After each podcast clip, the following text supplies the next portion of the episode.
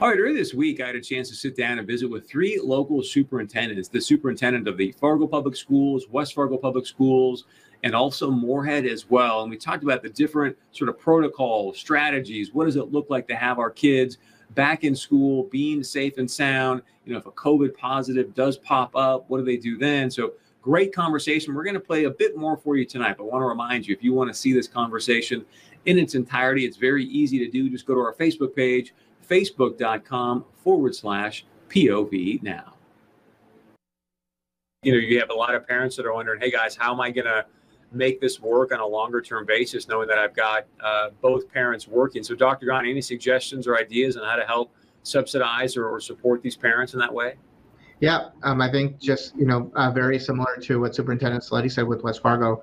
Fargo Public Schools is also looking at offering a guided practice center, which allows support for at least our elementary age students um, on their distance learning day to to come and still provide uh, some support with the staff uh, that we have available, such as our paraeducators in our district, that we're able to utilize as well. We know that this is a challenging and difficult time, and like Superintendent Slette said, our goal is to return to in-person instruction for everyone. So I think we want to dispel this notion that we're in a permanent state of hybrid instruction or distance learning. Really, the goal is how can we quickly and in a safe manner return to in-person instruction without maybe not taking some of the safety precautions without would maybe have us take a step back. So that's really where we want to go, and we, we're really grateful for our community partners and some of the child care service providers that we're able to partner with and that are stepping up in the community as well to be able to make this work.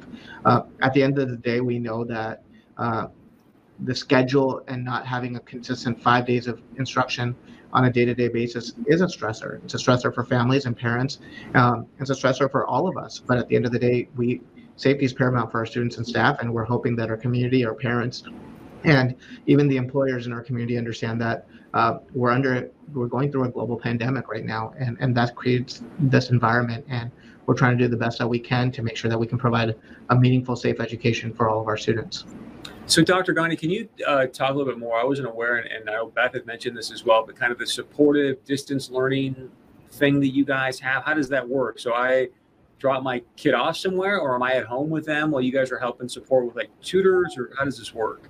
Sure. Um, so in Fargo Public Schools, what our plan is to utilize the para educators that we have in our district to provide an environment where students that are in their distance on their distance learning days, so the days that they are not receiving receiving in-person instruction, can go to a location and get support to complete their online activities that are part of their distance learning environment. And uh, that's really just because as we make this shift, the biggest transition for us as a school system is at the elementary age.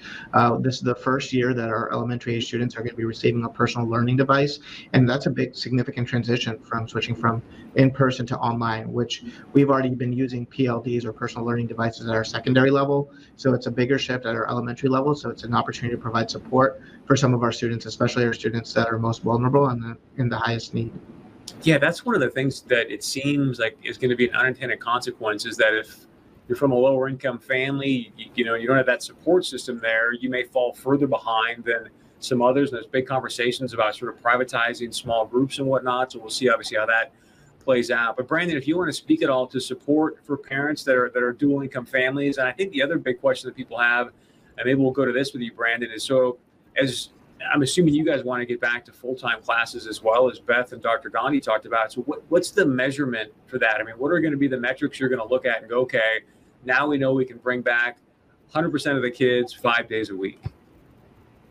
Yeah, so I'll I'll just say that uh, we are in line or very similar to what West Fargo and uh, Fargo are offering as part of our return to learn plan. And from the state of Minnesota, we are required to provide uh, daycare uh, uh, or childcare for are what is considered essential employees, and Minnesota has defined what those essential employees are. For any uh, family uh, of essential workers for students uh, ages 5 through 12.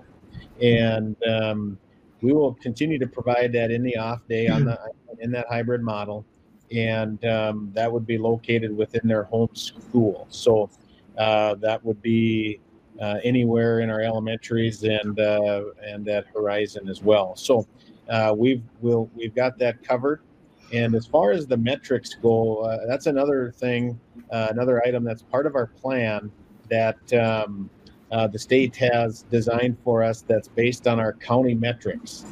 Uh, Dr. Gandhi, let's go to you. What's the measurement? And, and maybe it's going to be the same if it's going to be dictated by the state. I don't know if it is or not, but uh, for Dr. Gandhi, maybe for Beth, what's the metric to say, okay, now we can bring our kids back to school full time?